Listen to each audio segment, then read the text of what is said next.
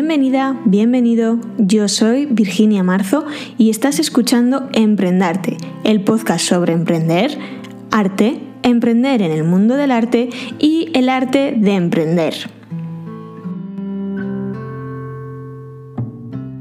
Episodio 5. Muy buenos días. Empezamos un nuevo episodio de Emprendarte, el podcast exclusivo para miembros de Patreon.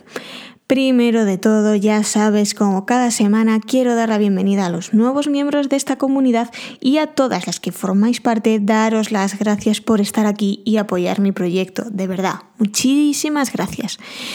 Y dicho esto, manos al ovillo, el tema de hoy es diseñar. ¿Qué es lo que más y lo que menos me gusta? Bueno, pues hace ya algo más de un año que empecé a diseñar. Primero empecé con amigurumis de ganchillo, mis queridísimos Imo, y dentro de muy poco cumplirá un año el kimono Sueño de una noche de verano, que fue un proyecto así como de última hora que hice para aprovechar dos ovillos de lino flamé de un cabo, una fibra muy fina para los que no sois tejedores, que había pedido por error. Al poco tiempo me lancé a la piscina con la chaqueta Becky Jean Cardigan con la que participé en el libro de 50 proyectos DIY que fue editado por The Sewing Box en colaboración con Casasol, que era la que ponía los materiales. Y desde entonces la verdad es que no he parado.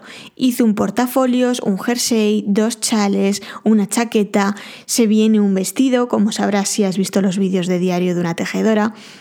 La verdad es que ahora que lo estoy enumerando me doy cuenta de que ya he diseñado bastantes cosas en un año y no estaba siendo consciente. Vaya, a veces es verdad que no sé valorar todo lo que hago, porque mi sensación es que soy una bebé diseñadora con dos cositas diseñadas en mi portfolio y no.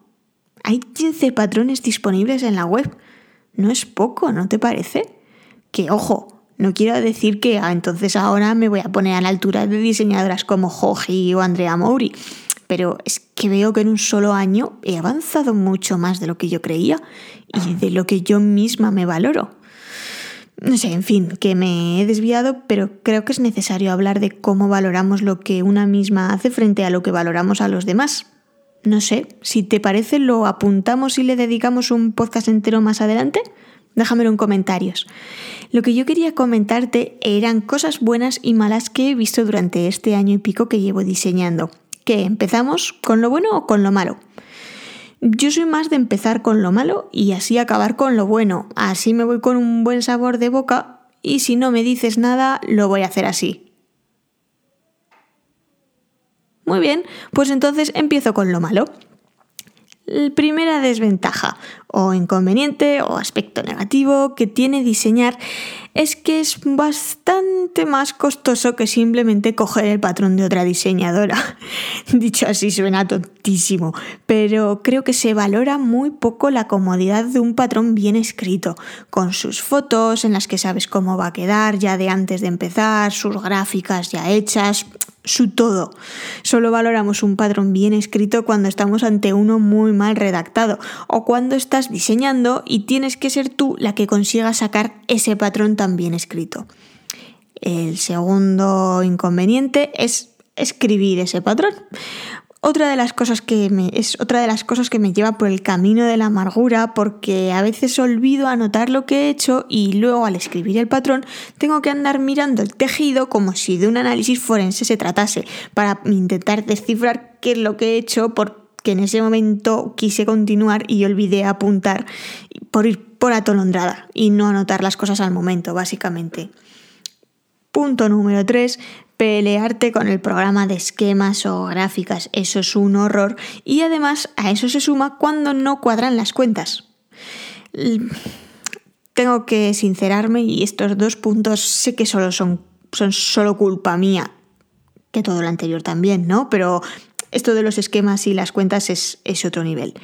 A ver, yo uso un programa que se llama Stitch Fidel para hacer las gráficas y también para llevar la, cuenta de los puntos, además de, de una tabla de Excel. Yo te lo cuento por si quieres probar hacer esquemas de puntos o diseñar. Ya sabes que yo no tengo secretos, esto es de conocimiento público y dominio público. Al principio yo usaba la forma gratuita que tienen, que si eres una usuaria casual, pues es más que suficiente, ¿vale? Está estupendo. Pero ya hace dos podcasts que habíamos aclarado que Bloginia no es algo casual, que es una cosa profesional. Y aunque quisiera ir de profesional, yo seguía usando la forma gratuita. Y claro, pues no estaba a la altura de mis necesidades. ¿La solución cuál fue? Pues pagar la cuota anual. 18 euros, que ya ves tú el gasto tremendo que era y yo aquí resistiéndome. Por eso te digo que todo el tema este es sangrante. Y la verdad es que la versión de pago pues tiene todo lo que yo puedo necesitar. Me ha facilitado el trabajo y ahora disfruto mucho más haciendo gráficos de punto donde me salen las cuentas, donde va todo mucho más fluido y en general es que así es como funciona la herramienta. El punto número 5 es cuando no sabes cómo plasmar eso que tienes en la cabeza. Y esto es lo que más me cuesta y con lo que más me frustro, porque cuando esto ocurre y no sé cómo plasmar una idea, yo sé que es por falta de conocimiento y que esto en unos años pues no me pasará, pero en ese momento tengo que estar muy atenta cuando esto me pasa enseguida tengo que redireccionar esta energía y aprovecharme a ponerme a investigar, a buscar patrones que hagan algo parecido y estudiar cómo lo hace. Porque si no estoy atenta, enseguida el síndrome de la impostora viene a preguntarme si no me estaré metiendo en un terreno que no es el mío y que me va muy grande. Por suerte, cada vez me veo venir, la veo venir antes y dejo que no me afecte esa lagartona del síndrome de la impostora. Pero bueno, también hay parte buena, no todo va a ser malo, ¿vale? El punto número uno de los pros es que nunca más vas a preferir un patrón de otra persona antes que el tuyo. Cuando aprendes a diseñar, empiezas a valorar realmente lo que estás tejiendo, lo que está diseñado por ti. Y si quieres un jersey no sé cómo y que tenga no sé qué cosa, es bastante probable que al final acabes diseñándolo antes que buscar como loca un patrón por todo Ravelry que tenga justo eso que tú quieres. El segundo pro es escribir ese patrón, porque escribir patrones al final es como dibujar un mapa del tesoro. Son todos los pasos y pistas que tienes que hacer hasta llegar al destino deseado y puede que por medio vivas aventuras y todo. Punto número 3 es hacer una gráfica o un esquema. Hacer una gráfica con una buena herramienta puede llegar a ser como pintar un mandala. Esos motivos que se repiten, que tienen que estar puestos con cierta armonía y con proporción. Y si me apuras, puedes ponerlo incluso en diferentes colores. Por no hablar del punto número 4 que es cuando las cuentas cuadran y eso es ah, maravilloso. ¿Qué más puedo decir? Si tejes sabes de qué te estoy hablando. Cuando llegas a ese final de la vuelta, cuentas los puntos y son exactamente los que tenían que ser, las repeticiones cuadran, la lana es suave, no te has perdido, todo encaja en ese momento y en ese lugar, es casi mágico. Bueno, igual me estoy flipando un poco, pero está muy guay cuando todo sale bien. Y por último, cuando ves esa prenda por fin terminada y es incluso mejor de lo que te imaginabas. En esencia, si te das cuenta, es lo mismo en los pros que en los contras.